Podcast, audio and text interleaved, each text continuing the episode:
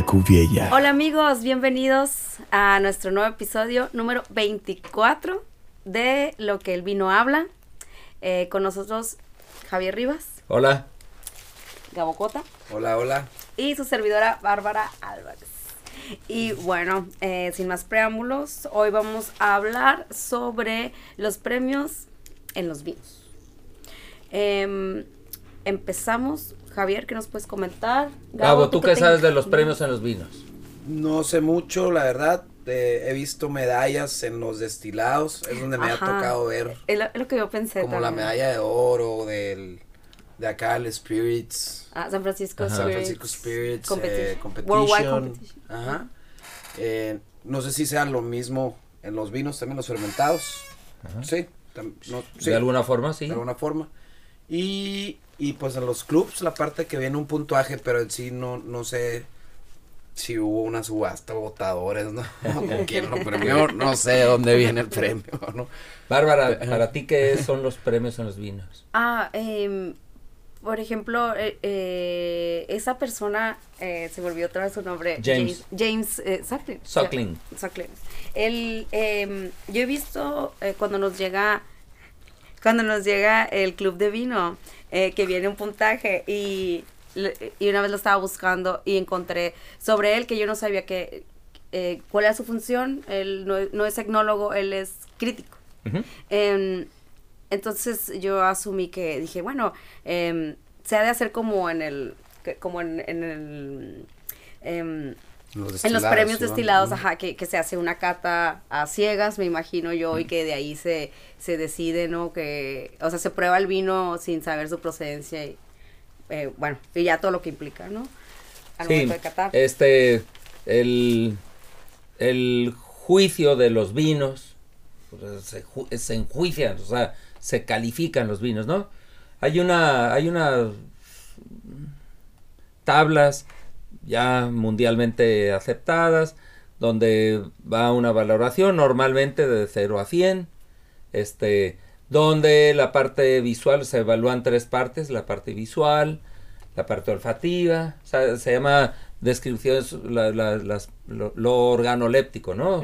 Visual, eh, olfativa y y gustativa. Y después juicio global, hasta relación calidad-precio, etc.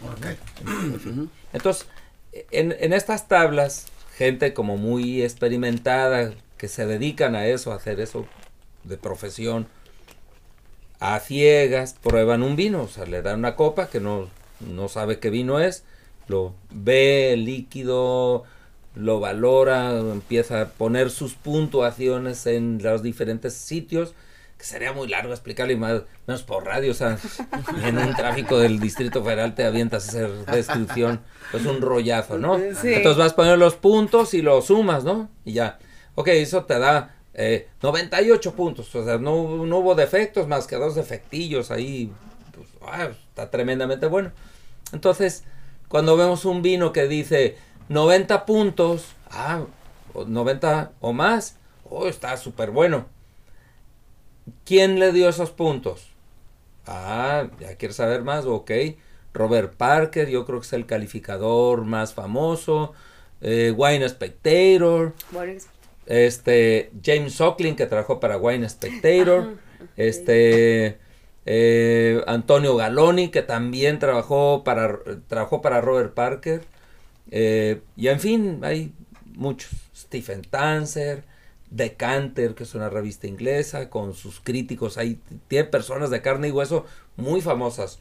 Eh, eh, el, el que hizo el juicio de París, este mm, Ah, Steven Spurrier, sí, trabajó sí. para Decanter. Sí, me En fin, acuerdo de... e- es- Cada, cada quien Está muy bueno eso. eh, califica algún tipo de vinos o, o todos califican todos. No, pues como el, el mundo está grande y ahora ya se califican vinos por todas partes del mundo, yo creo que geográficamente y más o menos gente que le entiende a lo que la gente, o sea, lo que bebe el- los latinoamericanos, por ejemplo, Claro. ¿no?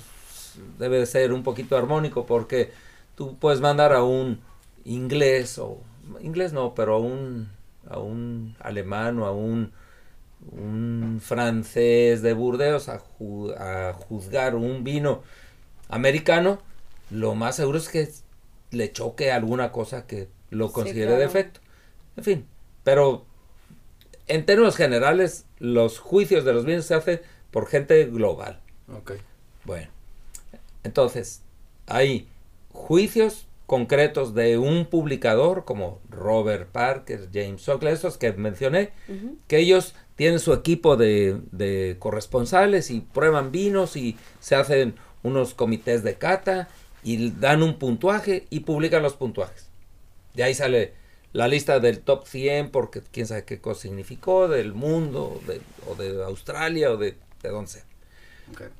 Y la otra son los concursos, los de las medallas, como el Mm. San Francisco. Eh, en ese hay, es un foro, es un momento nada más, es- son tres días o así, y se, el, no hay nadie presente, hay unos, hay unos observadores, nada más para que no se hagan trampas, para que todo camine bien y que certifiquen que todo estuvo eh, a ciegas y todo eso. Ajá. Entonces, eh, los vinos que sacan de tal puntos para arriba merecen oro. Mm, Si sacan 99, son candidatos a doble oro Ajá. o a Best on Show o mención especial o lo que sea, o platino, no sé. Cada uno de los concursos tiene diferentes esquemas. Este, y de tal punto a tal punto, plata, que es bastante bueno, y bronce, que también al- anda rondando los 90 puntos. También vinos más modestos, generalmente, porque un vino caro con medalla de bronce se ve feo. Claro. Mm. Sí. Sí, pues es como ver a, que a- ¿cómo se llama? El este, el de, ay, hombre, este artista americano que sale con Brad Pitt, este, En, en- Ah, el Leonardo DiCaprio. no, uno de pelo ya canoso, pero, bueno, Ajá. vaya que tenía un, el, el tequila Casa Amigos, ¿de quién era? Ah, ok. Ah, de eh, eh, George Clooney. George Clooney. Ajá. Sí, sí, George sí. Clooney, Ajá. en shorts y calcetines. No, checa, ¿no? ¿Verdad que no? Claro que no. Ok. Claro ¿no? ok, ok. Ya se lo dejamos a DiCaprio o a, a algún otro, ¿no? Pero bueno, este, eh, en fin, la medalla de bronce, plata, oro, doble oro, Best on Show, esas, ¿y, qué concurso fue? El con- concurso mundial de Bruselas, es, un, muy popular, muy, se parece mucho al paladar de la gente. Eh, los que los que valoran los vinos eh, les gusta más o menos lo que nos gusta por lo menos aquí en nuestro mercado el concurso mundial de Bruselas luego International Wine and Spirit Competition es el de San Francisco, Francisco. Eh, luego eh, Ensenada Tierra de Vinos tiene también su concurso ¿Cuál es el que ganó este San Leo? ¿el qué? Eh, Don Leo, perdón. Ah, Don Leo ganó uno que es- hace eh, la Asociación de Sommeliers Franceses. Solamente som- la, la Asociación de Sommeliers Franceses se suben en un barquito por el Rin y prueban vinos puro Cabernet Sauvignon o, o Cabernet Franc, puros Cabernet. Ok, decían como una, una uva o un Es, es- es Cabernet Sauvignon eh, eh, con barrica, ok, esa es una categoría. Cabernet Franc es otra. Cabernet Sauvignon con un poquito de Merlot, esa es otra. Ok. Cabernet, Mm, Ruby Cabernet es otra. Ok. Y ahí pues entran 200 o 500 vinos a competir y lo que ganó Don Leo fue el mejor vino de ese concurso. Es el best on show fue Don Leo Cabernet Sauvignon Ok. 2013 creo que fue. Sí. Y, y el de Bruselas, el vino décima, el Sauvignon Blanc, ¿verdad? Ganó Ese ganó medalla plata. de oro. De oro, de oro, de cierto, es de oro. Sí. Este y el y el está muy bueno ese vino. y el tío Neto de el tío Neto de Puerta del Lobo Lobo, de Querétaro Lobo, ganó Best on Show también en un concurso mundial de Bruselas. O sea, sí. Tenemos buenos Hay vinos buenos vinos mexicanos. con, con medallas. Con medallas, galardonados. Sí. Y así es como se prueban los vinos. Ah. ¿Y, y, y qué tres eh, calificadores recomendarían para que revise nuestro público, nuestra audiencia? Que digan, ah, accedan a esta y a esta y a estas. Yo creo que son las ¿Qué- más. ¿Cuáles publicadores? Son Las ajá. más simbólicas que se me ocurren ahorita, pero hay muchas regionales muy buenas, ¿no? Ok. mm, Por ejemplo, en España está la guía Peñín, muy bueno. Ujú. José Peñín es el publicador ese. A- a- Ok. Abstemio, no bebe el hombre. mm, No bebe y está juzgando vinos desde hace un chorro. Sí, Con puro leerlo. nada más oler, lo prueba y lo escupe. Oh, ok, Ok, no, no se lo trago. No bebe. Ajá. Wow. José. Peñín, que tiene casi 80 años. Pues y se ve bien el hombre, ¿no? Y es Bueno, buenísimo en, en- Muy bueno, sí, muy bueno. Ese es José Peñín y José Proenza, dos Josés en España, que son importantes. Provenza. Este, Decanter, inglesa, que es una de las publicaciones más viejas que yo conozco, que se fundó en 1975. Ahí escribe una persona muy importante, Mónica Lerner. Luego, no Mónica Lerner, creo que es de Robert Parker. Este, Jancis Robinson, es una mujer, una inglesa, ya tiene sus añetes, pero es una de las personas que más sabe de vinos del mundo, pues, ¿no? Ok. Y otro, otro coterráneo de ella, Hugh Johnson. Ok. Hugh Johnson. Sarcástico a la más. O sea, si un vino no le gusta, ya valió cacahuate. Puede decir las cosas peores. es del como vino, el eh, el Ramsey de Hell's Kitchen, algo así. Ah, ok. No, no sé. O el Simon de American Idol. Oh, el Simon de American Idol. Y sí. lo malo de grabar con millennials. No tengo idea qué están hablando. Está bien, está bien. Tenemos Y me un- faltó las más importantes. Robert Parker, ¿Mm? que su publicación se llama The Wine Advocate. Ajá. Y el otro es que es Wine Spectator. One Spectator. sí, este y hay un Wine Enthusiast, también americana. James Suckling, que tiene su publicación aparte. Y el, el italiano Antonio Galoni, que formó una asociación ahí con varios escritores muy buenos, o sea, que me gusta mucho leer, sobre todo porque la crítica y los puntos son, está muy padre ver, rápido, te enteras, este, ah, 98 está mejor que 90, Claro. ah, pues sí, ¿no? Ok. Pero cuando lees la descripción pueden surgir cosas agradables ahí. Ese se llama Vinos, Vinos, es la Vinos. publicación Nice. de Antonio Galoni. Buen nombre. Y ya, yo creo que con eso estamos hechos. Con esos, ok. Muy bien. Sí, pues son varios, son bastantes. Y, y me imagino que muchas. O sea, debe haber bastantes coincidencias en los puntuajes, ¿no? Entre ellos, de, de cuáles son. Y- Sí. Y, eso quiere decir que esos son los. Los wow, pues, ¿no? Los que hay que probar. ¿no? Sí, sí, sí, sí. O sea, hay, hay vinos que brillan así desde lejos, brillan, pues, ¿no? Ok. O sea, y ahí qué coincidencia que los tres, o sea, yo creo que de repente yo creo que sí se espían Sí. un poquito, ¿no? Pero Claro. Sí, sí, sí. Sí, sí, a sí, sí, veces se ha, ha coincidido que el top uno de un publicador es el mismo o por lo menos dentro de los primeros cinco de otro Del publicador. otro. Ok. Muy bien, pues ya sabemos entonces para dónde, a, a dónde acceder Sí.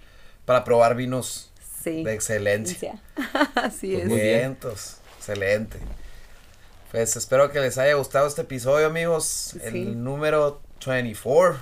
Sí, El número sí, 24. sí. Así Oye, el es. siguiente es el de plata, ¿no? El Ya. 25. Así es. ¡Uh! Vamos a hacer un fiestón, Vamos todos invitados. Abrir, abrir un vino de los que Ey. alguien calificó de los mejores. Claro, Ajá. claro, eso es Sí. todo.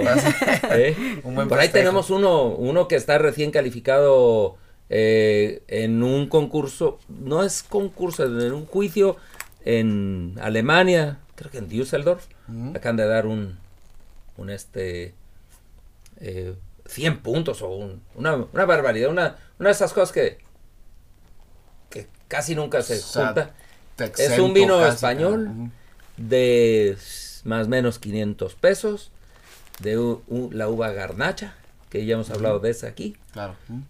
Eh, que si lo ves por ahí a lo mejor hasta te lo brincas. Ok. A yo no, porque ya lo conozco, entonces hace cuenta que me cae bien, o sea, le conozco, soy el interior, pues, ¿no? Este, que se llama el Tres Picos. Ok. A ver si hablamos de él la siguiente. Órale, muy bien. Bueno, todos ya saben, chavos. Quedamos amigos, pendientes de hablar del Tres Picos.